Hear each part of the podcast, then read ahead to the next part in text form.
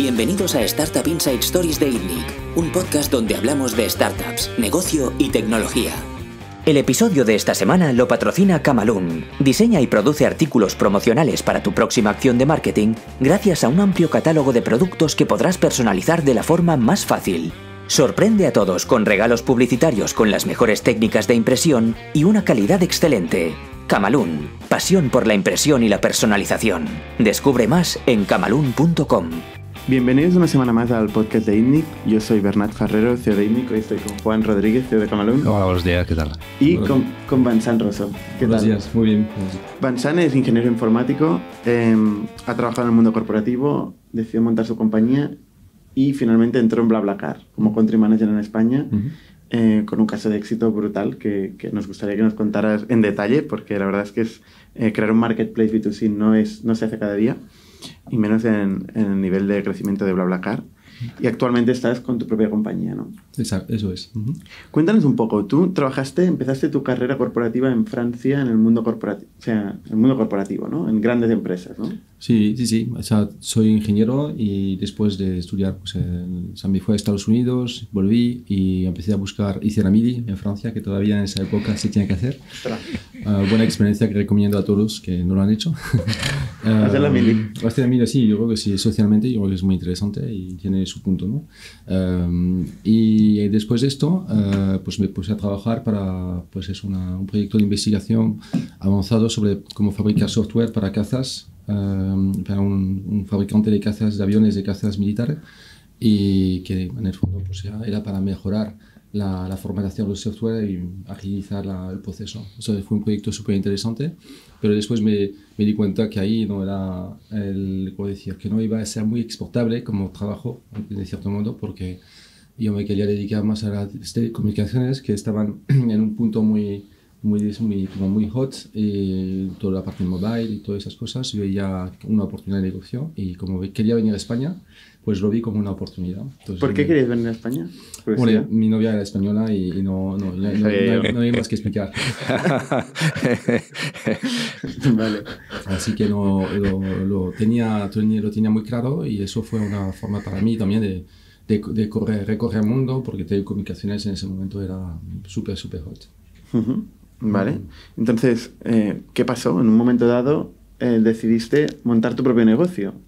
Sí, bueno, después de, o sea, vamos a decir, después de diez años trabajando para diferentes empresas tecnológicas, en, en, entre, para empresas francesas en España o empresas norteamericanas en España o, o empresas españolas en, en España, al final, después de diez años, eh, bueno, me lancé al momento de montar mi propia empresa, mi propia startups.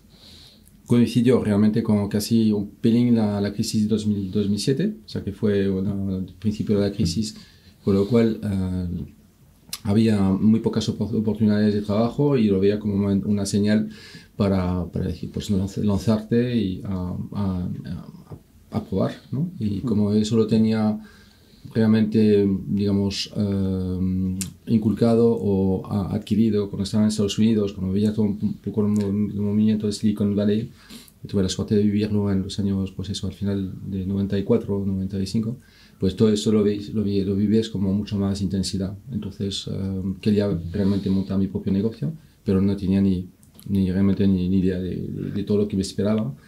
Y, pero bueno, es la parte de la aventura que consiste en lanzarte a, a este vacío. Eh, al mismo tiempo fue súper uh, duro, pero muy, muy interesante y rique, rico en experiencia, en experiencia personal. Es un proceso de maduración en el que pasas del, del confort corporativo, de trabajar para Telefónica y compañías así, a trabajar para crear tu propio negocio de la nada. Eso es. Eh, ¿Tu mujer o tu novia entonces qué te dice? ¿Que siga adelante? Bueno, eh, mi novia entonces, eh, la, el, realmente el, el, el mejor socio que uno puede tener es su mujer. Sí, es, es clave. Es clave y que te pueda apoyar en cualquier momento, por lo cual doy gracias a Dios de que siempre me esté apoyando en todos los emprendimientos que, que estoy haciendo, porque es, es, no es fácil ser mujer es un emprendedor. Y, y eso hay que tenerlo, tenerlo en cuenta en la, en la ecuación. Cuando uno emprende, que sepa con quién va, como con socios ahí del día a día del trabajo, pero por lo que es la, la parte personal, súper importante tenerlo. Entonces, claro, el proceso de pasar de corporate, como dices, a, a emprendedor, pues un proceso de desintoxicación progresivo que, bueno, se puede, se puede tomar las cosas más rápido. Yo soy muy cauteloso y muy prudente, entonces tardé a lo mejor muchos años en, antes de tomar la decisión. Pero bueno, cuando la, toma, la tomas, pues te enfrentas a, a, a los retos. Y... O sea, dejaste la empresa donde trabajabas y empezaste la compañía. Sí, eso es. Uh-huh. Uh-huh. En un momento donde además había crisis y había dificultad sí. en encontrar trabajo. Sí, sí. Iban a cerrar las operaciones en el sur de Europa. Con ah, lo vale. cual también es una, una señal que te empuja a decir, bueno, pues ya está, ya, ya sabe, sabemos que no, hay, no, va, no va a tirar más. Y, y entonces ya te metes en, en, en, en el asunto. ¿Y tenías algún proyecto madurado en la cabeza? Sí, eso es. Eso es, exacto. Estaba ya trabajando como un año antes en un proyecto personal que era como una mejora de la plataforma de Top Rural. Uh, François Derbeck, que amigo mío, que, que, que, que tenía mucho respeto y mucha admiración, veía lo que estaba haciendo y me parecía muy interesante intentar uh, pues mejorar lo que es la, la, la, la plataforma aportando la, la parte transaccional. Eh, en aquel momento no era amigo mío, sino fuimos amigos después y, y, y justo pues es, eh, bueno, es lo que también viene eh, el mundo de la, del emprendimiento, es que o sea, los emprendedores marcan también ejemplos para que otros puedan venir ma mañana, porque al final se trata de esto, se trata de marcar camino para que otros digan, ah, pues eh, si uno lo ha hecho, otro lo puede hacer.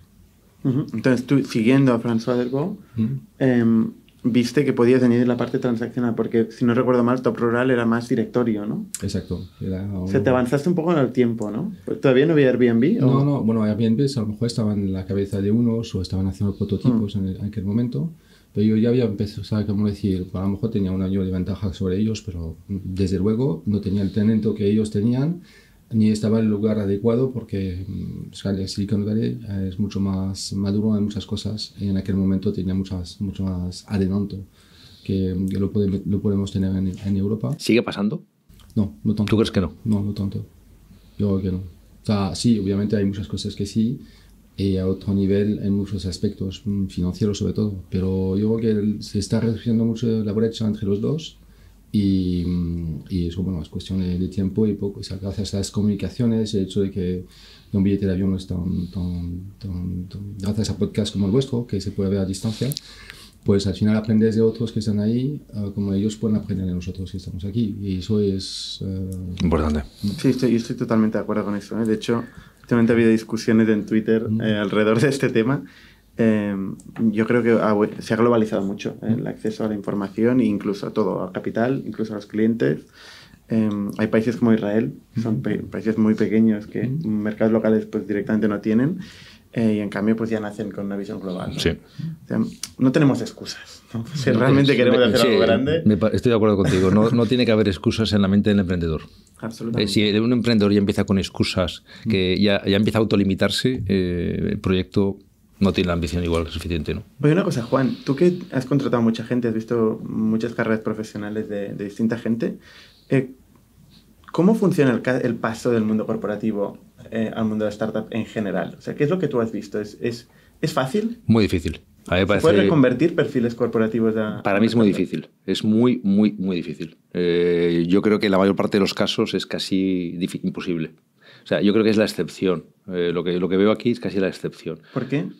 Eh, porque el mundo corporativo, eh, la forma de trabajar en el mundo corporativo, eh, las estructuras del mundo corporativo, los vicios que ya coges en el mundo corporativo, eh, la cultura del mundo corporativo, llevarlo eso al mundo del startup, que es un mundo de crecimiento muy grande, de mucha flexibilidad, de cambio continuo, etcétera, no es fácil, ¿no? Adaptarse a, esa, a ese cambio de situación no es nada fácil. Entonces, aprendes, eh, en el mundo corporativo se aprende una serie de, de vicios y una forma de funcionar que en el mundo del startup no funciona. Eh, es, igual falta visión eh, global, igual falta... Eh, pues este generalismo, este, ¿cómo se llama eso? Sí, buscamos perfiles generalistas, ¿no? Las startups, gente que entienda un poco... Yo creo que buscamos sobre todo eh, talento muy flexible y que puedas ir cambiando y pivotando continuamente y reestructurándote y transformando y, y, con, y con mucha ambición, ¿no? Y en el mundo corporativo no tiene ambición, no tiene tanta ambición seguramente. Es un mundo más de político a veces, de, de, de trabajarse las cosas internamente y de moverse internamente, no de aportar al final valor añadido.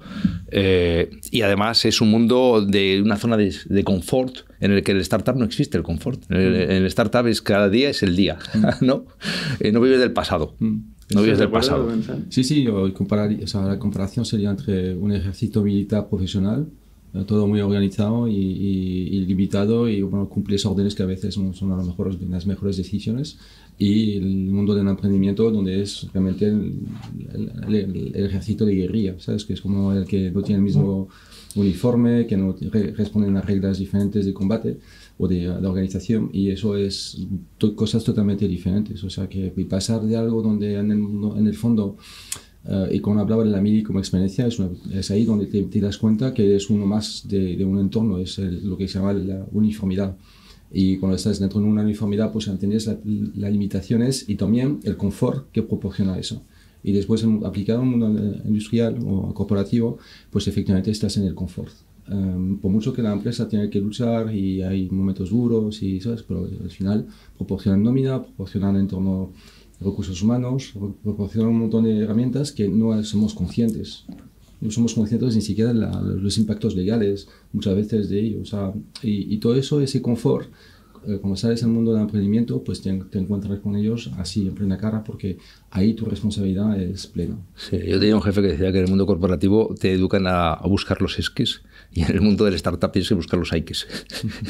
Y entonces esa diferencia cultural entre buscar una cosa y otra. Que, que nos está escuchando alguien que está en el mundo corporativo y que no estará de acuerdo con eso, ¿no? Bueno, eh, sí, seguramente. Yo he pasado por el mundo corporativo y este señor ha pasado por el mundo corporativo, pero vosotros, yo muy brevemente.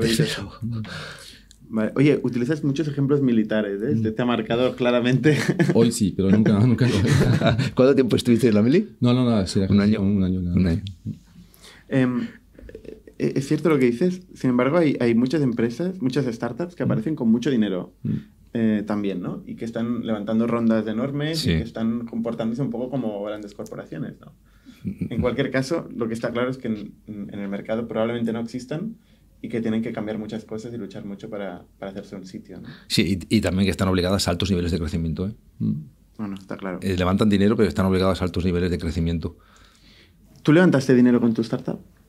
Sí, sí, sí, por supuesto, es, es clave, o sea, es parte de la, del proceso. Yo creo que es, um, es importante más que el dinero, es uh, la gente que te aporta el dinero y, y cómo te lo aportan y en qué momento, y sobre todo el talento y las cosas que pueden aportar además del talento. Hablamos de smart money como término uh, relacionado, pero es, es, es clave. Yo creo que es importante seleccionar quién te puede acompañar en cualquier momento. Y, y si puedes tener la posibilidad de elegir, muchísimo, muchísimo mejor. ¿Quién, quién elegiste tú? Pues uh, primero, uh, gente que uh, compran uh, la visión del proyecto. Es decir, gente que te acompañan sobre, sobre una idea, sobre un modelo, sobre una forma de ver las cosas que, bueno, hasta ahora no, no, no existen o, o existen muy poco. Entonces, esto es clave, porque son, son, son, son, son ayudantes, que te, que son ayudantes, personas que te van a ayudar y te van a apoyar emocionalmente también a, para llevar hasta, hasta el punto la, uh-huh. la visión. ¿Quiénes eran en tu caso? En mi caso, por ejemplo, Lanzame, Lanzame Capital, o sea, uh-huh. una, una, una platform de aquí de, de, de Barcelona, pues con Jordi Safont y uh-huh. Jordi Altimira, dos personas que aprecio y, o sea, y me parece... en España de los que más mejor, mm. mejor saben invertir en empresas, tienen un récord muy bueno. Pues son, son por ejemplo, do, do, un buen ejemplo de compañeros de viaje que quieres tener al principio para lanzar tu proyecto. ¿Y cuánto levantaste? Pues hicimos una primera ronda pre-seed de ochocientos cincuenta mil. ¿doscientos cincuenta mil? ochocientos cincuenta mil. También vino... ¿Esto en dos mil siete? En dos mil... No, no, ¿hablas de con BlaBlaCar o con Sentio? No, no, con, con tu compañía. Ah, con mi compañía, la primera... Previa, previa ah, BlaBlaCar. No, hablo de con Sentio ahora. Ah, vale, vale, vale, vale. Perdón vale. por la equivocación. Y es que estaba pensando, ¿Lanzame existía? No, no, no, no, es, o sea, no lo sé ni siquiera. Vale, pero, por ejemplo, creo que no. Sí, pero bueno... Eh, Vale. Repito que por Lanzame aplica igualmente y en, en mi, para mi compañía con lo, previa, el, previa, bla, previa bla, cuando saliste del no, mundo corporativo no, y montaste no, no, busqué capital no, no, no sabía ni siquiera lo que es buscar capital. Es que no es intuitivo. no, no, no lo es. Ya, o sea, date cuenta que la, eh, o sea, soy ingeniero, con lo cual a mí me apasiona el producto y construir. Entonces es mi defecto profesional. Y tienes la capacidad de meterte ahí, empezar a picar código. Eso es. Entonces ahí busqué, busqué uh, posibilidad de hacerlo de forma remota. Tenía un equipo en Vietnam que trabajaba de noche. Yo cuando dormía trabajaba en ellos y de día yo hacía correcciones sobre el trabajo que hacían. Y entonces ahí teníamos un veinticuatro horas de... Era un trabajo muy simbiosis, ¿no? Muy bueno, uh-huh. muy bueno, muy... muy buen ritmo, y eso me permitió sacar el proyecto incluso pues eso, fácilmente y, y a un coste súper barato. Uh-huh. ¿Qué pasó? Nada, que, ¿con este proyecto? que, que, que cuando, terminas, cuando terminas construyendo eh, el edificio, ya te das cuenta que lo, lo, o sea, sabes, o sea, llegas a saber hacer, hacer una cosa, pero te falta todo el resto, es decir, venderlo. ¿No? Te, te falta venderlo y venderlo en el mundo digital.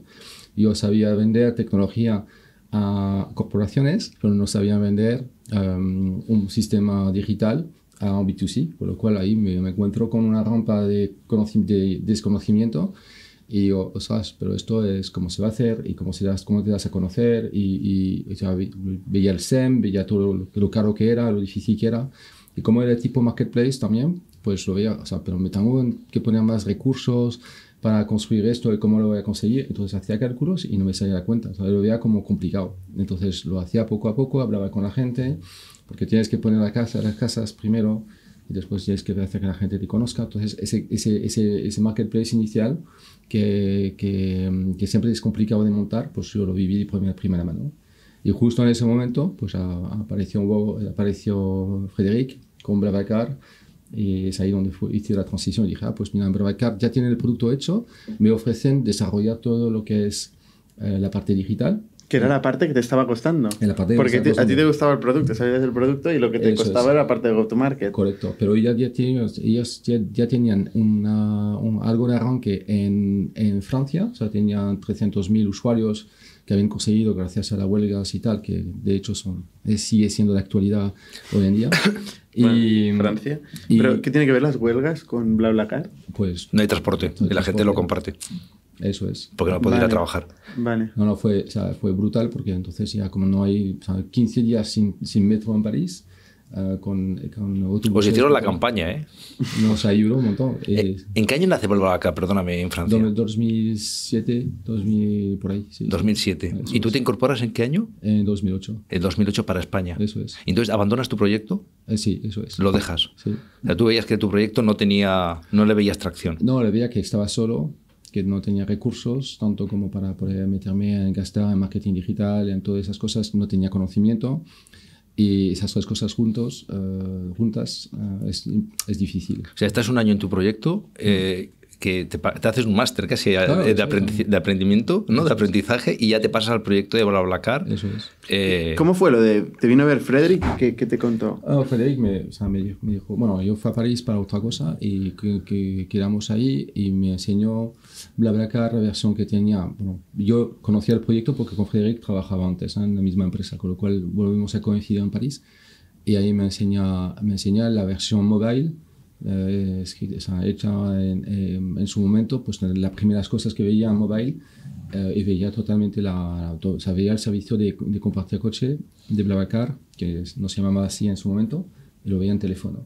Y entonces dije, ostras, pero esto es una... Un, un, o sea, nadie hacía eso en ese momento, muy pocos, muy poca gente lo, lo hacía. Y ¿Cómo se yo, llamaba en aquel momento? Covoiturage. Ah, Covoiturage. Covoiturage punto f r.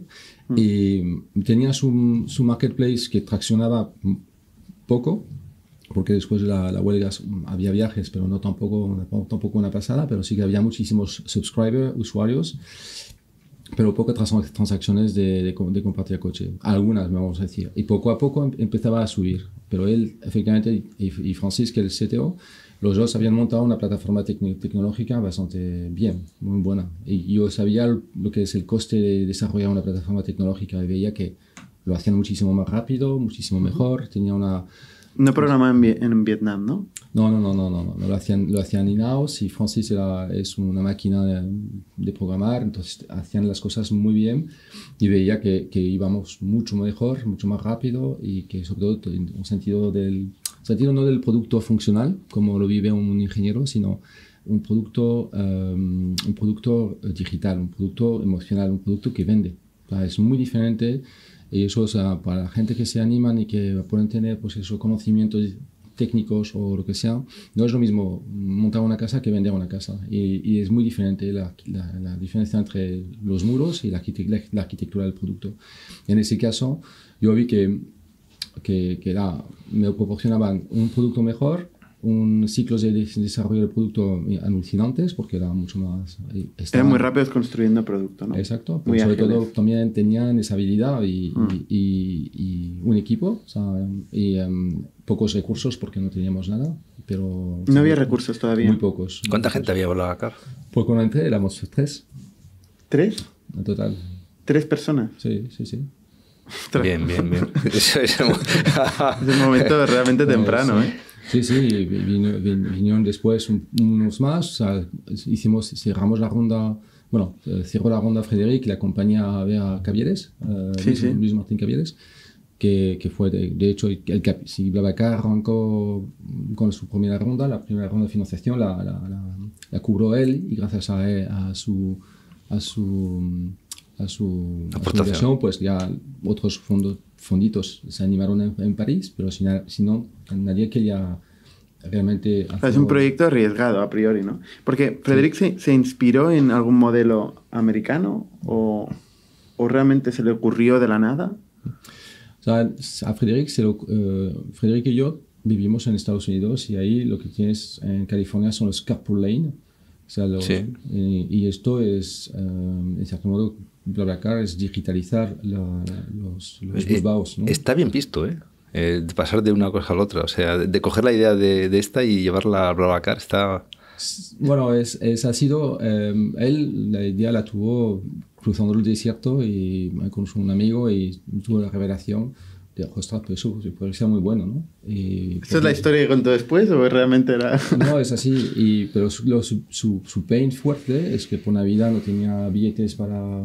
de tren para volver a casa por Navidad y entonces uh, tenía que, o sea, sin embargo su, arma, su hermana tuvo que desviarse para ir a buscarle y en el camino de, de casa veía que todos los coches estaban vacíos y decía, pero sí, yo necesitaba nada, que, nadie, que nada más que una persona viniera a, a dejarme un sitio al asiento para que yo pueda viajar y, o sea, eso fue el, el pain. Después pues eso mucho, y en ese viaje en el desierto ya tuve la idea y dije, pues hay que montar un marketplace para ofrecer los asientos libres. ¿El, el primer inversor que entró fue Cavieres realmente? No, no hubo nada. No, hubo Friends and Families antes y tal, pero inversor profesional. ¿Y sí. por qué en España? Porque en aquel momento estaba Francia. Porque nadie... Daba nadie de Francia invertía. Muy pocos, o sea, no, o sea muy pocos. Francia decía que en, en Francia decía, ah, sí, sí, me parece bien, tal, no sé qué, pero búscate un lead, lead investor. Búscate un lead investor y a lo mejor pongo algo. Eso era muy jodido hace doce años, como busca capital. Y lo sigue, lo sigue siendo en B dos C especialmente, ¿eh? Que es, bueno, cambiar el mundo, tienen que pasar muchas cosas para que, para que tengas éxito. No sabes. Eh, es ahí pero, donde vengo la pregunta que decías tú al principio, o sea, ¿con quién quieres estar uh, como inversor al principio? ¿Cómo, cómo eliges tus compañeros de inversión? Uh-huh. Pues gente que apuestan por tu visión. O sea, y no, no hay todo el mundo, no hay siempre una... Yo soy también inversor, o sea, invierto en capital en, en empresas y tal, y, y, y tengo, bueno, he invertido en empresas aquí en Barcelona, y en, en, en, en Madrid, en Francia, y en Estados Unidos, y a lo mejor pues a veces es estar con el emprendedor media hora, y me cae bien, me parece listo, el tema me parece interesante, venga, pum, cheque. No, es, esa, no hace falta más a veces. O sea, con, o sea, pasamos muchas veces, o sea, por cheques un poco más grandes, te cuesta, obviamente, se lo piensan mucho más, pero proporcionalmente, yo creo que o sea, es mucho mejor trabajar con gente que compran la visión y que apuestan por, por cambiar el mundo contigo. La verdad es que Cavieres, en, en ese sentido, ha sido bastante valiente, ¿no? Y, y fue uno de los pioneros aquí en España sí. también. Y de hecho ha estado en el podcast también, lo, lo hemos sí, entrevistado. Lo he visto, sí. Bien. Entonces, ¿cómo, cómo, cómo evolucionó de estos tres? O sea, ¿tú fuiste cofundador o, mm. o, o sea, estabas desde el principio casi? Bueno, yo cuando entré eh, me dijeron, oye, que o sea, yo vivía en España, con lo cual mi misión era montar, desarrollar España desde, desde cero. ¿Vale? O sea, que ahí ya lo monté completamente desde cero. Vale. ¿Había sí. otra gente? ¿Había competidores en aquel momento? Me sí. recuerdo un tal Comuto. Comuto soy yo, o sea, es la, era, éramos nosotros. Vale, vale, era... Eh, porque teníais nombres distintos por país en aquel momento. Eh, exacto. Vale, vale. Ok. Exacto. ¿Y en Italia también había...? En Italia fue... O sea, había otra empresa que compramos. Uh, ah, eso me sonaba. Eso, Postinato, me parece. Esa. Y, mm. y, y justo pues se, se, se, se vino a, a, a currar con nosotros y montamos la red en Italia gracias a esa adquisición. Vale, pero el primer, el primer caso de éxito fue eh, Francia con las huelgas. Eso es. O sea, digamos que la huelga fue el, el eh, espitalazo, como se dice, para que la gente empezara a conocer el, el concepto, ¿no? Compartir coche. Entonces, ahí se da un montón de alta un montón de personas que en ese momento, en las sema, esas semanas de huelgas, necesitan transporte pensando que puede funcionar de, en, en un núcleo urbano. Pero en, en aquel momento es, es oferta y demanda. Si muy pocos coches, o sea, quiero decir que para que funcione muy bien en el momento, en el lugar urbano, necesitas concentrar mucha oferta en la ciudad, para que mucha demanda en la ciudad lo pueda encontrar con, con el matching, depende mucho de la de dónde la gente se da de alta. Pues si tiran de alta trescientas mil personas o doscientas mil personas en, en, una sema, en el fin de semana y que están en toda Francia, eh, entonces, porque la cobertura mediática fue totalmente nacional, entonces no te sirve casi de nada en, ter en términos de eficiencia, porque no se transforma en viajes. Pero sí que te ayuda un montón a impulsar tu, tu marketplace. Porque en, no, hay... Pero a diferencia de un Uber, donde tener presencia en una ciudad es, es relevante, yo en BlaBlaCar no veo, o sea, si tú tienes mucha presencia en una sola ciudad y no tienes en todas las otras, eh, BlaBlaCar no, no, no aplica, ¿no? Porque no, no, es, no, no, no haces trayectos dentro de la ciudad, haces trayectos entre ciudades. Eso es, eso no lo sabíamos en, el, en aquel momento. En aquel momento queríamos hacer uh, compartir coche dentro de la ciudad también. Ah, vale. Y nos pareció una idea súper buena. Y, pero no teníamos eh, tanta idea de cómo que eso iba a funcionar o no. Entonces vimos que de repente que tiene un problema legal diferente, por mucho que compartir co coches, compartir gastos, con lo cual no, no, te, no, te, no te impacta tanto, pero sí que tiene un problema de sensibilidad. Los taxistas estaban encantados. En esa, o sea, justamente, eso es un colectivo que, que, que, que es difícil en cierto aspecto y, y obviamente pues hubiera sido un problema más de, de estar metidos y, y, y o, ofrecer solución dentro de la ciudad. Además de que no funcionaba en nuestro modelo, porque nadie quería, o nadie quiere todavía, me cuesta un poco más, de, de recoger a una persona, esperar a una persona cinco minutos, diez minutos para ganar un euro o dos euros, en el fondo, o sea, para compensar los gastos. Entonces, esto todavía, más que estamos todavía en el momento eh, donde eh, BlaBlaCar funciona porque hay una justificación de ahorros económicos, eh, claro. Si no, eh, si no es cultural y que a lo mejor no recoges una persona solo porque haces el bien en el mundo y quieres que la movilidad sea más fluida y en el fondo sea mejor para todos, eso, eso tendrá que llegar, llegará, pero, pero no ahora. Todavía no. Yo creo que pa para BlaBlaCar eh, lo relevante es conseguir no eh, una ciudad y tener mucha presencia en la ciudad, sino rutas. Eso es. ¿No? Conseguir uh-huh. un París-Lyon. Uh-huh. Eso es. Que seguro que mucha gente lo hace, ¿no? Uh-huh. y, y tienes que conseguir los dos lados. Eso es. Cor correcto. Y para eso necesitas uh, montar un marketplace casi de, de tres dimensiones, porque necesitas que haya coche, uh, que haya una fecha y a un destino. Entonces esos tres, uh, tres parámetros de matching uh, son aún más complicados de, de encontrar y tu, ma tu masa crítica necesita ser muy grande para que ese matching de las tres variables pueda ocurrir.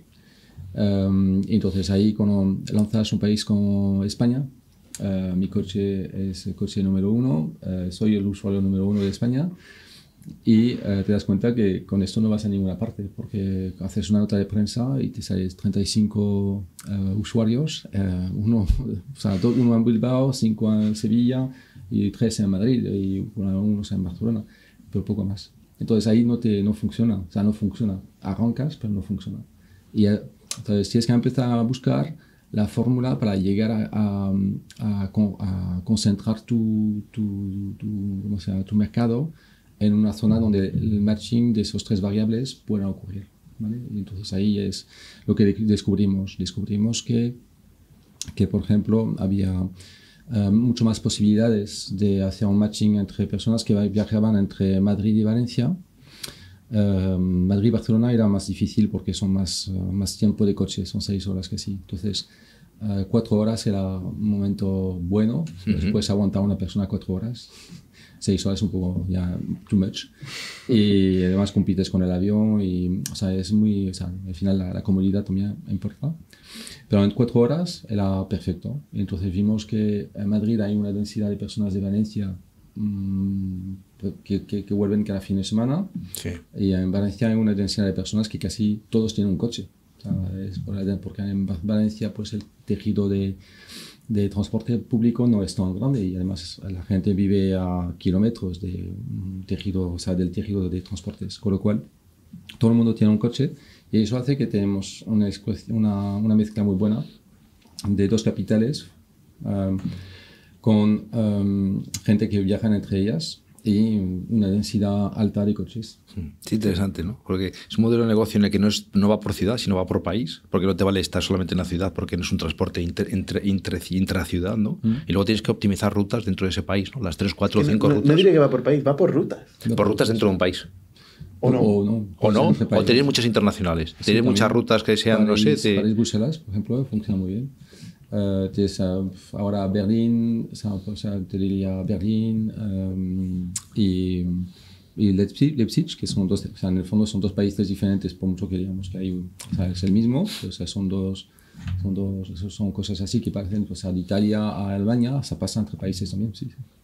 Entonces, en España la primera ruta fue Valencia-Madrid.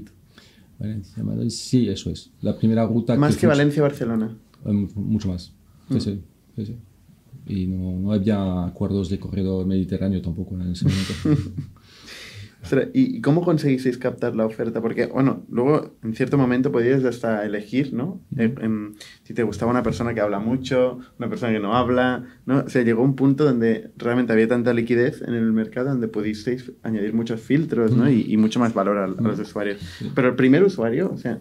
Esto que decías, ¿no? Se da de alta un tío y mete su coche, mm, su ruta, voy a ir de Valencia a Madrid. Uh-huh. Y no Eso, hay nadie. Y no hay nadie. No hay nadie viéndolo. Eso es. Pues lo pierdes. Pues lo pierdes. Claro, ¿cómo, cómo lo arrancas?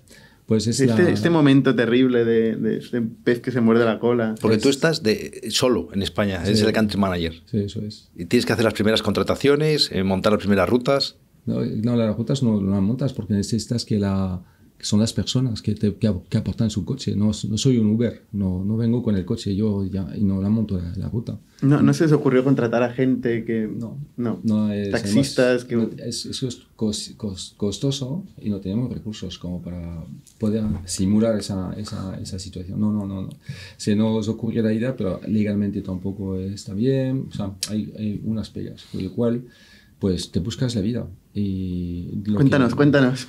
¿Cómo? No, no, o sea, y, y no sabes que va a funcionar. De hecho, España fue un gran laboratorio para, para BlaBlaCar, porque es el segundo país después de Francia donde realmente se, se establece uh, y se empieza a ver que crece mucho más rápido a su mismo nivel de desarrollo que, que, que Francia, con lo cual vemos que hay una posibilidad de acelerar cuando vamos a otros países y eso era... En España nos damos cuenta de esto, nos damos cuenta de muchas otras cosas y...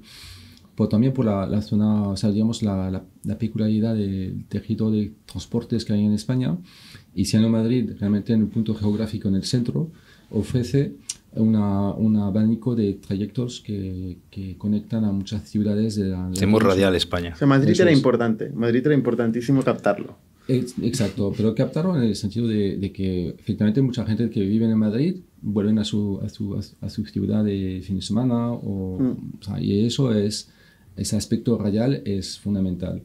Uh, por ejemplo, en, en Inglaterra no lo tiene tanto y, y la cultura es diferente, con lo cual no funciona tanto en Inglaterra como, como funcionaba en España o en Francia. En Francia teníamos otra dinámica. Francia aún más, ¿no? Con París, que es... Claro, París es súper centralizado, por mucho que esté al norte, pero teníamos otra ventaja en Francia, es que el tren uh, era, es, es, es lo que es, es caro y la autopista es de pago. O sea, todas, todas las autovías son de pago, con lo cual ahí tenemos, uh, todo el mundo necesitaba en plena crisis también ahorrar dinero y se puede ahorrar mucho más en Francia que en España, porque en España, bueno, todas las autovías son, muchas son gratis todavía. Bueno, en Cataluña, eso sería otro tema.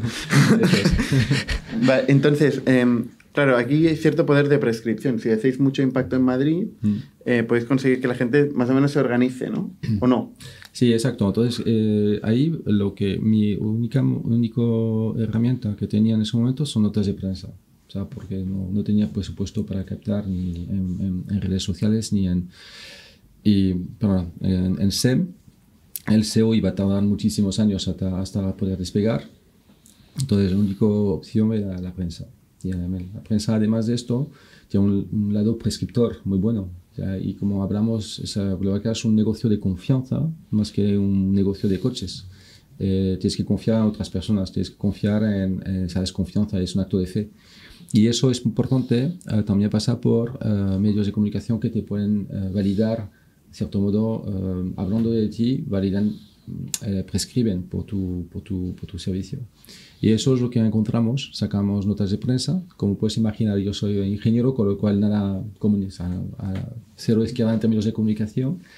Y gracias a la he aprendido pues eso, a, a comunicar y a explicar el servicio, y poco a poco pues me entras en medios de comunicación y explicas eh, lo que es eh, BlaBlaCar, y, y, y poco a poco la gente lo entiende. Y tuvimos en, entre nosotros o sea, muchísimos periodistas, estudiantes de periodismo también, que después fueron periodistas. Nuestro canal usaban... principal donde metisteis todo el foco fue notas de prensa, porque claro, notas de prensa, a ver, tú puedes decidir escribir en periódicos, pero te tienen que publicar. O sea, no es algo que puedas controlar, ¿no? Sí. Pero vuestro, vuestra propuesta era diferencial. ¿Creasteis alguna historia? ¿Os inventasteis algo para salir en los periódicos? No, no, no. La verdad que explicamos el concepto en que, se, en que, se, en que servía. Y, por ejemplo, pues te aprovechas eventos como el, el volcán islandés, que la gente no podía volver a su país porque había un volcán y todos los aviones no podían volar. Entonces, este momento, pues dices, pues, para volver a tu país o para lo que sea, pues usas... Bueno, BlaBlaCar. Islandia, en BlaBlaCar tampoco... Sí, pero se cubrió toda la nube de cenizas, ah. cubrió toda Europa, y entonces fue, todo el mundo estaba bloqueado. Entonces, muchísima gente que pues, no podía regresar, tardaron unos tres, cuatro días. En Hicisteis regresar. Una nota de prensa de si os afecta el volcán islandés, es, BlaBlaCar. Exacto, y funcionó fenomenal en Francia, en España también. Uh, y ahí son momentos o desplazamientos de vacaciones, la cuesta de enero, que es un montón de la vuelta al cole, o sea, o sea quiero decir, los ahorros económicos, en plena crisis también viene bien, uh, momentos así. Y si no, también pues otra, otra ayuda muy fuerte en España fue Facebook. Uh, y Facebook, Facebook Ads. Facebook, no, Facebook normal, o sea, la creación de páginas, uh, o sea, que o sea, mm. puedes usar Facebook como... dos mil ocho, sí, dos mil nueve. Eso, o sea, el principio de Facebook realmente. Sí, o sea, sí, era un buen momento. Exacto, entonces ahí todo, incluso fuimos pioneros en gastarnos mucho, o sea, una cantidad de dinero reverente en, en Facebook, en Facebook en contenidos patrocinados. ¿Tipo cuánto?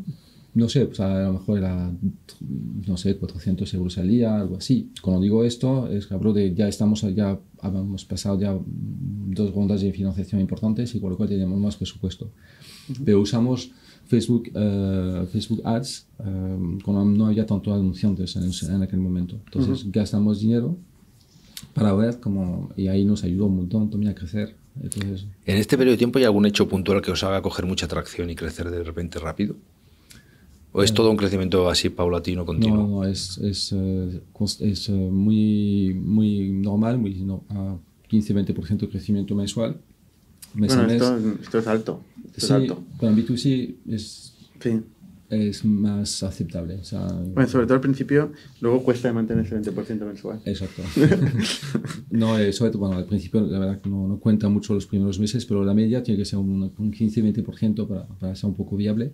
Y durante dos años, pero eso no es exponencial, eso es un, y además no, no sirve de nada crecer en quince por ciento mensual en un marketplace si no hay matching, o sea, si no hay contras, si no hay transacciones. ¿Qué es crecer? Cuando dices crecer, ¿qué te refieres? ¿En, en viajes? Eh, ¿En, no, la, la, en la, euros? Adquisición de usuarios. En, en usuarios. En usuarios. Si creces quince por ciento en usuarios en un marketplace B dos C, no sirve. Pero es lo que dices, no sirve nada un usuario si no hay viaje, ¿no? Eso es. Si no hay viaje, si no hay transacción, si no hay un viaje con que dos personas, un conductor y un pasajero se encuentran, o sea, tú puedes crecer treinta por ciento o cincuenta por ciento mes a mes, no te sirve de nada. Entonces es muy importante mirar la métrica que, la, que es la que importa. Entonces al principio, durante dos años, hacemos crecimiento de usuarios y no pasa realmente mucho, mucha historia. O sea, tenemos algunos viajes y tal, poco más. Pero eh, cuando empezamos a ver que entre Madrid y Valencia la, había algo que estaba ocurriendo, empezamos a potenciar mucho más esa parte, vemos que ahí sí, nuestra, nuestra métrica era las cantidades de viajes compartidos que hacía la gente. Y entonces empezamos a enfocar mucho más en ese K P I, que en el K P I de, de, de coches, K P I de usuarios, K P I de... O sea, viajes, pasasteis de usuarios a, a viajes. Viajes compartidos, no viajes publicados. Claro. ¿Vale? Claro, porque, bueno, había, cuando había match, digamos, exacto, ¿no? En un viaje. Exacto. Porque hasta aquel momento vosotros no monetizabais. Está, o sea, en España lo monetizamos cuatro años después. ¿En Francia desde el principio? No, en Francia lo monetizamos uh, para lo mismo cuatro o cinco años después. Es un ejemplo de un negocio que empieza sin monetizar, sí, eh, y que al final encuentra una forma de monetizar, ¿no? Correcto, y fue, o sea, fue muy, muy duro de conseguirlo. Trabajamos mucho uh, y tuvimos, uh, estábamos acojonados porque no sabíamos. Uh, además, en España tenía y seguimos teniendo la competencia con, una, con Amovance, que era otra plataforma que existía en ese momento. Y, que exige, bueno, y, y ellos lo hacían gratis el, el servicio, con lo cual, cuando tú pasas a monetizar, tienes el miedo de que tus usuarios se vayan a la competencia, y fueron a la competencia. Y de hecho, me acuerdo cuando empezó a cobrar, la gente se quejaba mucho, ¿no? La gente se, claro, queja cuando cobras por un servicio. Pero fíjate que, o sea, lo que aprendí ahí es que no se quejan porque cobran, sino porque cambias el, claro, el, el, el funcionamiento.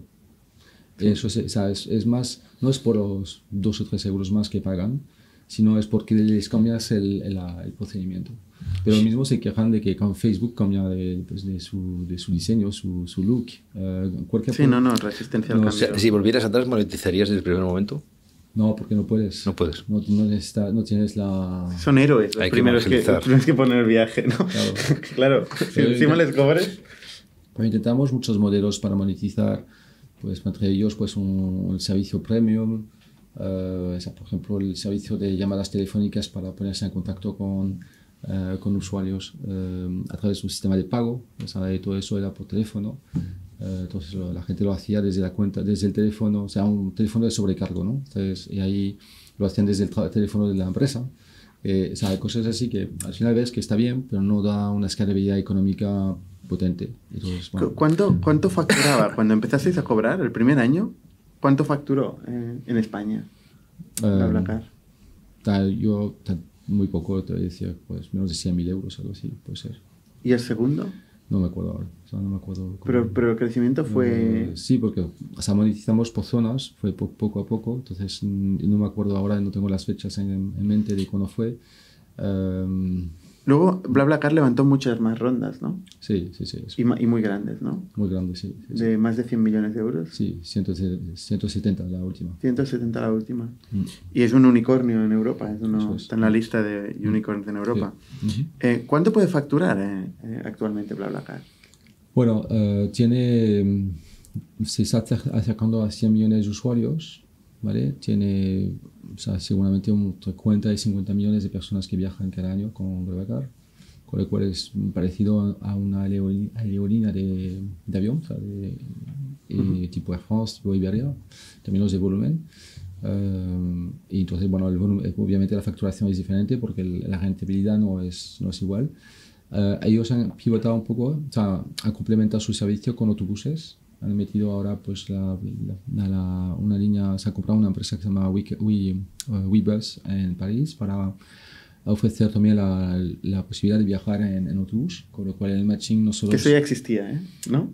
Antes, los autobuses, digo. No, bueno, existían, existieron, se lanzaron, o sea, fue una normativa que se... El autobús no existía en Francia, es una cosa que salió un poco más al mismo tiempo que BlaBlaCar. El autobús on demand.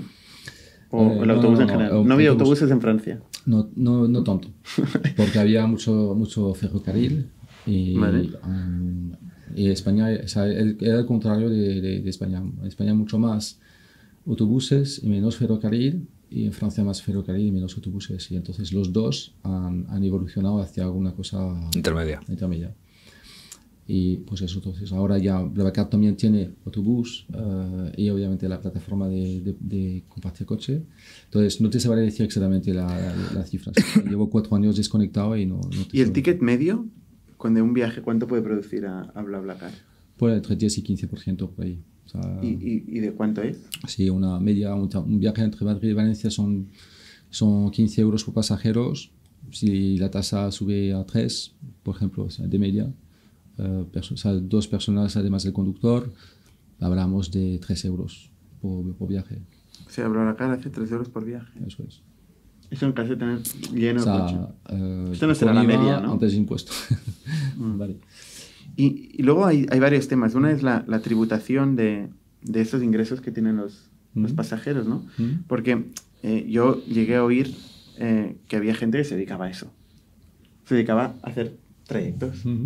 con BlaBlaCar y se ganaba un sueldo. No, bueno, eso es una leyenda, porque en el fondo...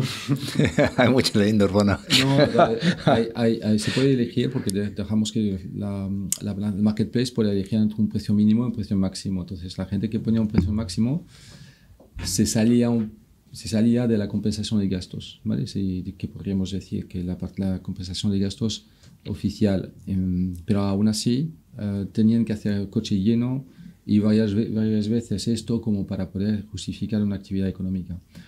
Y, y vimos que efectivamente hay unos que hacían muchos viajes así, pero les cortamos enseguida, de que habíamos que efectivamente intentaban hacer eh, ese tipo de trapicheo, les cortamos enseguida y vemos que tampoco era... O sea, no, o sea, qué pena, ¿no? Cortarlo. Justamente la gente que ofrece viajes a la plataforma. Es que, no, era otro es, momento, ¿no? Sí, pero es súper necesario porque en el fondo también por seguridad vial necesitas... Uh, o sea, una persona que se pone a viajar quince horas al, al día en, en coche no es seguro. O sea, que se cansa y al final... O sea, tenemos, teníamos que actuar rápido y gracias a los filtros que tenemos en la plataforma detectábamos esas situaciones y, y económicamente no, no salía la cuenta, no sé cómo, o sea, no, lo, no lo veíamos nosotros ni rentable, entonces y bajamos un poco el umbral del máximo y entonces ahí ajustamos un poco mejor el modelo y ahora ya no, es, no, es, no se podría hacer una actividad económica con eso. Otra cosa que me, me suena recordar es que hubo demandas de empresas de autobuses contra BlaBlaCar, ¿no? Sí, sí, sí. sí. Sí, pues eso, porque como el, eh, en Francia nuestra cultura fue, o sea, el además de ferro, o sea, nuestro competidor además es el ferrocarril, entonces la, al Estado le da un poco igual, o sea, de cierto modo no te va a demandar una startup, no, no tiene sentido, no, ellos además no, son cultu no tienen esa cultura de, tienen una cultura de monopolio, con lo cual diferente... O sea, lo, te ven, que existen, pero no, no están... O sea, es difícil, más bueno, difícil. Afecta a los números también de, sí, del Estado. Sí, ahora sí, afecta a los números del Estado, está claro. Pero, digamos, ofrece también una alternativa. Y ahora hay una huelga en Francia, nadie puede viajar. Mi hermana, por ejemplo, no, tiene, no puede venir por Navidad. Y se repite la historia de hace diez años con Frédéric. O sea, no puede ver a mi hermana porque hay una huelga de transporte. Entonces, o, o coge su coche hacia BlaBlaCar. ¿Tiene, o... ¿Tiene pase premium en BlaBlaCar? Eh, bueno, no, no, porque no. Prioridad. Tengo... ¿No? Ojalá, ojalá. Pero aún así no te, no te hace ir más rápido a, a, a tu casa, más barato. No, lo que sé que es que al final, eh, en, en España efectivamente tuvimos pues eso, el colectivo de autobuses que nos, nos demandó y fue en dos mil catorce un año complicado, ¿no? Con Uber y con, y con los autobuses, así que teníamos... Eh... ¿Cómo acabó eso? Pues, eh, bueno, explicando, explicando que nuestro modelo eh, era totalmente, totalmente legal, eh, no había, que, o sea, no sé, yo creo, creo que es difícil meter mano a, a la libertad de las personas, o sea, al final, si los tres queremos viajar juntos y pues hacemos un bote de gasolina entre los tres, mmm, o sea, no entiendo cómo te pueden prohibir esto, ¿sabes? Es la libertad individual al máximo si, si prohíben ese tipo de, de, de servicio. Entonces, sí, bueno, esto es toda la economía colaborativa, ¿eh? Mismo puedes decir en claro. Airbnb, ¿no? Sí, todo. Exacto. Y, y aún así te lo prohíben. Claro, sí te lo prohíben. Sí, se va a decir que sí. Exacto. Entonces, hay, hay, hay situaciones donde te lo pueden limitar más que otras y en el mundo de la movilidad es difícil, o sea, más difícil. El, el, el tema es el compartir costes versus actividad económica. Eso es. Hay una línea gris Eso es. que es difícil de, de medir, ¿no? Bueno, es una línea gris, pero es, es, es la que... En Airbnb, por ejemplo, es salvaje. O sea, tú cualquier ingreso que tengas en Airbnb ah. tienes que declararlo como actividad económica. Pero eso es porque, efectivamente, es una actividad, en cierto modo, porque coges mucho margen. Tú dedicas... Bueno, depende. O sea, se ha hecho toda la vida. Tú tienes una habitación vacía. Sí. Eh, y la, la llenas, compartes costes de, del piso con alguien. No. Sí, eso, es, eso en ese caso sí, pero si tienes un... O sea, el problema son las esta, estancias cortas que, bueno, se, entiende, se entienden correcto, por defecto como actividad económica. Correcto, pero digamos, la, la, o sea, no es Airbnb, siempre un, un, un modelo de Airbnb son más de modelo de, no, no solo compartir gastos, sino de, uh, de, de, de sacar no, no, un claro. rendimiento. Tú puedes vivir la actividad de, de, de Airbnb, pero no... No de BlaBlaCar. No de BlaBlaCar. O sea, entonces la diferencia es abismal en ese, en ese aspecto, porque ojalá podríamos coger nosotros un porcentaje de la transacción. Me refiero a uh, ser nosotros como el operador de la, del transporte por completo y ganar todo el margen. Esta es la visión, ¿no? Entiendo que esto... No, no, la, la última visión. Ronda de BlaBlaCar ya estaba hablando de... Bueno, de no, estos términos, ¿o no? No, no, no, no. La visión de la más expansión internacional, irnos a otros países, la India, eh, Brasil, eh, México, o sea, o sea, expansión internacional. Eso es la visión de BlaBlaCar, exportar el modelo de transporte colaborativo más allá de la frontera de... Oye, ¿el playbook de, de abrir un país mm. eh, es parecido a lo que, lo que hicisteis en España? O sea, empezar haciendo P R siempre, mm. captar usuarios al principio. Ya no, el P R, por ejemplo, ya, ya, ya no es tanto eso. Ahora ya cuando abren un, un país, porque ya se han, se ha encontrado la fórmula de crecer a base de, de marketing digital, de captación y de growth. La encontramos gracias a, a dinero. Y es más rápido. Es más rápido, ¿no? El P R es muy lento. El P R es, es más lento. Sí. Es, es, Seguramente es también formará parte del, del mix de inversión. Sí, sí, sí, pero no es el primero, el primer objetivo que se busca. Es refuerza el, el segundo. ¿Pero las métricas siguen siendo primero usuarios y luego trayectos? Sí, sí, eso es. Siempre, siempre es así. Pero ¿no se cobra al principio y se cobra después? Um, ¿O se, se empieza cobrando? Sí, o sea, depende, depende. Ahí eh, me pillas un poco porque no sé. Sí, Brasil la lanzaron sin cobrar. Uh, no creo que haya otro país donde la lanzaron cobrando directamente. No, no creo que, no creo que fuera así. Y entiendo eh, que se va de rutas eh, con, mucha, con muchos trayectos a rutas cada vez más long tail, ¿no? Exacto. En lugar de hacer como, o sea, coges un, un país y en lugar de, de, de cubrir todo el país en términos de usuarios y ubicaciones diferentes, pues intentas concentrar más tu oferta y tu demanda en, en rutas. En, en, en, en rutas. Hay que ir peleando cada ruta, ¿no? Encontrar, intentar hacer el mapa de todas las rutas que hay Exacto. entre ciudades y pelear una por una, ¿no? Exacto. Y transporte media es... distancia, ¿no? Tiene mucho que ver con el autobús, ¿no? Eh, en España, el transporte media sí. distancia, el transporte larga distancia, vas, vas con avión, vas tal, el transporte corto tampoco estás ahí, Exacto. es el transporte media distancia el que cubre, ¿no? Exacto. El Madrid-Valencia, que es el media distancia, esas tres horas y pico, eh, donde hay volumen. Exacto. La, el sweet spot era trescientos cincuenta kilómetros y trescientos, por ejemplo. Es ahí donde vemos todo lo que son trayectos que pueden estar en ese rango. Son interesantísimos. Por eso lo del autobús en Francia lo veo que tiene mucha lógica, ¿no? Porque conocéis muy bien qué demanda hay en esas, en esas zonas intermedias Exacto. y podéis planificar muy bien, ¿no? Exacto. Y dar un servicio que si no, igual no lo cubre el coche, porque no es suficiente. Exacto. Va más rápido. Exacto. Y, y muchas veces el problema de o sea, la gente que no quieren viajar en coche, en coche compartido. Y gente, entonces tienes, abres tu, sí. tu segmento y conoces exactamente dónde está en la ruta y dónde puedes y en, y en picos de Semana Santa, no sé qué, que hay picos de más tal, Exacto. entonces que, que generas la ruta tú mismo que sabes que va a funcionar. Exacto, o con, con huelgas, parece que eso también es... Va a ser, las huelgas sí, hay sí. que promoverlas, ¿eh? Para BlaBlaCar. Bueno, o sea, en huelgas no, en Europa vais a tener una mina. No hay, eso no, no hay que... El americano. Exacto, y, no hay que forzar. A, a nivel de, de, de algún escándalo, algún accidente o alguna... Ya es, ya es morbo, ¿eh? Pero, no. o sea, realmente seguro que a alguien le ha pasado algo. No, no hay riesgo, riesgo, riesgo realmente. Tenéis, o sea, tenéis un problema de que pueda haber un, un accidente de coche y eso os implica a vosotros un riesgo de prensa, riesgo de, pues, no. Oye, bueno, es, es, mientras sea de prensa. Lo de, lo de, de los coches, o sea, cuanto más, obviamente, más gente, más coches, más viajes, más probabilidad de tener un, un accidente. Hemos tenido accidentes y eso ocurre como si fueras, estás en BlaBlaCar o si no estás en BlaBlaCar. Con lo cual no es realmente, no, hay, no interesa un coche, un coche de tráfico más que otro, o sea, de cierto modo, ¿no? Porque al final hay menos coches, igual hay menos accidentes. Bueno, si conseguimos efectivamente, y gracias a la que reducimos la cantidad de coches, pues, pero el coche autónomo vendrá para eso, ¿no? O sea, esperamos. Y la, no, no, la, obviamente pasa, pero nuestra, hay todo un protocolo y sobre todo, pues cuando hay coche, por ejemplo, inmovilizado, por, porque se rompe lo que sea, pues hay un seguro que viene, que hemos, que hemos contratado con una seguridad internacional que te permite pues dar asistencia a, a gente en carreteras y, y eso es como un top-up que se mete encima de uh-huh. todos los seguros de coches que ¿Y, hay. ¿Y algo que la, la, el conductor sea un loco? Hombre... Um, eso pasará también.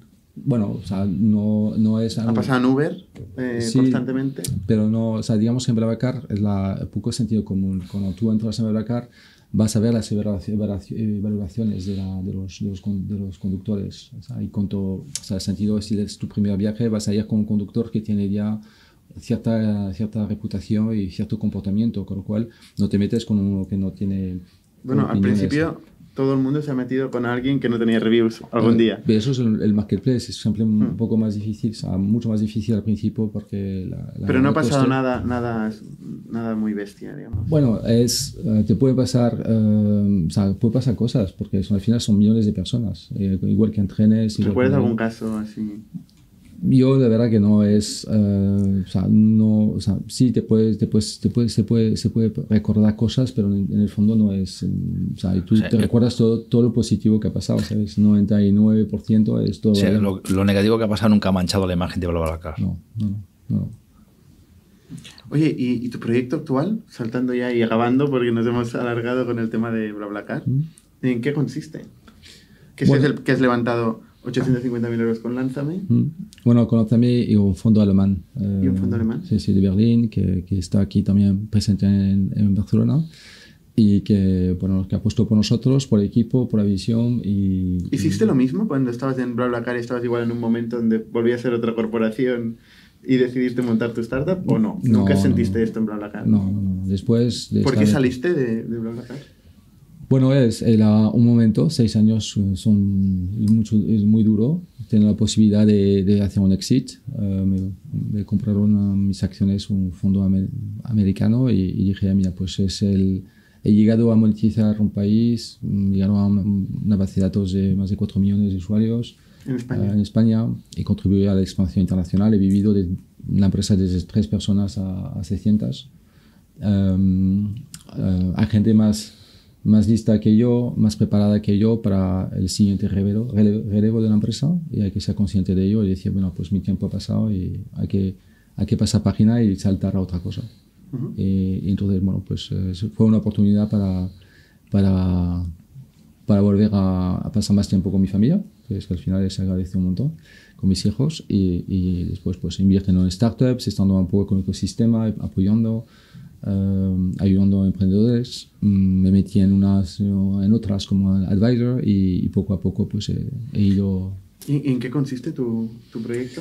Pues uh, Sentio es un proyecto muy diferente porque estamos hablando del mundo B dos B uh, y el mundo B dos B uh, nos dimos cuenta que, que hay muchas cosas por hacer, uh, entonces vimos que en el vertical, uno de los verticales de la economía de España que es muy importante es, es la agricultura, uh-huh, y sobre todo la de fruta y verdura, donde vemos que España es puntera porque exporta en toda, toda Europa, es uno de los exportadores más, más grandes del mundo de fruta y verdura, es tecnología pura, eh, no lo vemos porque lo, lo comemos, pero para producirlo hay que tener una, hay que tener muchísima tecnología para producirlo bien, de buena calidad. Y son productos muy buenos que se exportan por toda Europa, con lo cual lo vimos como una oportunidad.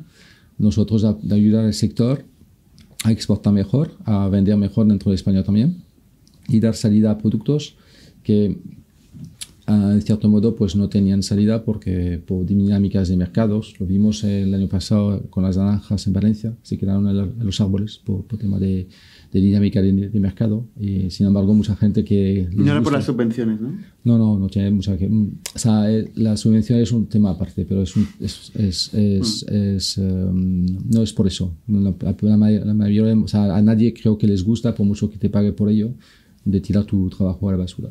Mm. Uh, y, y en este caso, sobre todo en la economía donde uh, pues es, uh, tenemos que cuidar mucho más del C O dos, tenemos que cuidar mucho más de lo que, del, del entorno. Uh, de, entorno, de nuestro entorno, pues yo todo lo que se produce, todo lo que, todo lo que se consume para producir fruta y verdura, en agua, en fertilizantes, en C O dos, pues para después dejarlo tirado, uh, pues es ahí donde... ¿Qué le ofreces a este agricultor? Pues le ofreces la posibilidad de tener una, una herramienta digital, que donde va a poder mm, describir mejor su, o sea, describir los productos que tiene a la venta. Y sobre todo, pues eh, establece canales de ventas, eh, de, de ventas de, directamente desde, de, desde su escaparate, eh, de su escaparate. Su hacia, campo. Eso es. A su potencial cliente que está al, a su alrededor o en otro país. No, no, digamos que es para que él, de, para, para empezar, que pueda describir bien sus productos y después que toda la gente que le suele comprar le pueda hacer los pedidos a través de esa, de esa plataforma. Directamente al, al agricultor. Exacto, entonces el agricultor puede conectar, puede, um, no es conectar, para, o sea, digamos que pues, gracias a la plataforma puede gestionar mejor sus pedidos y, y crear dinámica de mercado que no, no tenía hasta ahora. ¿La logística también la cubre la plataforma? No, no, no. ¿No tiene un mini BlaBlaCar para, no, no, para no, el agricultor? No no. No. no, no, no, no. O sea, es una, hay mucha gente que lo hace y lo hacen muy bien. O sea, queremos ofrecer únicamente la... la la gestión del, del matching, que es el matching de, pues mira, tú tienes manzanas, tienes naranjas y alguien las necesita, se conecta a través de la plataforma, a través de ahí, y tú le puedes hacer un, un pedido. ¿Alguien, pero que es un distribuidor o un consumidor final? Pues eh, o sea, ahí lo que quieran ellos. O sea, pero nosotros nos enfocamos más en B dos B, que es transacciones entre pues, su supermercado, a lo mejor que está localmente y quiere comprar a ese agricultor o a ese mayorista que está en una zona local con productos locales. Y entonces ahí... quien, quien consigue hacer esto realmente es un... Bueno, en, en España, y entiendo que en muchos países, el supermercado actúa como un embudo, ¿no? Mm. Y tiene el monopolio de la distribución. Mm. Eh, entonces, conseguir saltarse estas dinámicas de, de monopolio de, de los o, oligopolio, oligopolio, oligopolio. Porque hay algunos grandes supermercados que controlan toda la, toda la distribución, ¿no? Bueno, que el monopolio sí, ¿no? Uh, tiene fuerza, uh, pero también... Mercadona, eh, por ejemplo, es, es casi, casi monopolio. Bueno, en España. Uh, no, no estoy seguro. Uh, o sea, las cifras son, son que hay más que, que, que un actor trabajando en ese sector. Sí. Sin embargo, lo que vemos es hay mucha oportunidad de crear flujos que no existen hasta ahora y de, de aportar también a los supermercados, que son clientes nuestros, um, uh, herramientas para que puedan ser más flexibles y más dinámicos. Entonces, um, ¿a qué se refiere con esto? Yo, el consumidor, que, que al final es el cliente del supermercado, uh, y, y supermercados que lo pasan muy mal, o sea, no, no hay que hablar de que son todos, o sea, no es el embudo que... que está siempre de fiesta. Es, es muy, muy, fácil, muy difícil para, también para supermercados sobrevivir. Uh, y para todos, ¿no? Yo creo que en, en ese mundo, todo el mundo sufre y todo el mundo pasa muy mal, y hay dinámicas de mercados que, que también no ayudan.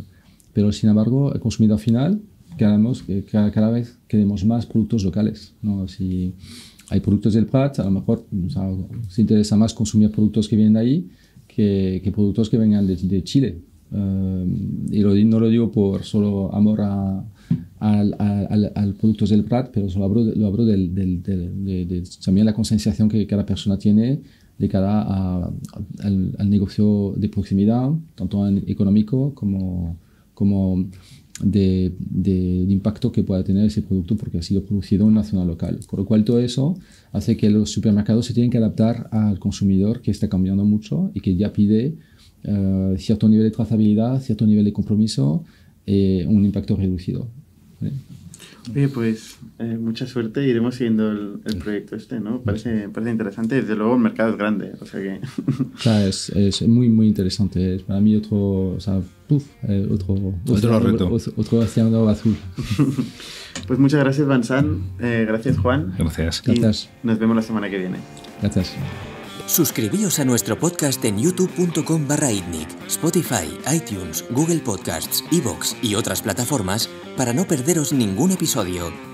También lo podéis recibir en vuestro correo suscribiéndoos a nuestra newsletter en idnic punto net.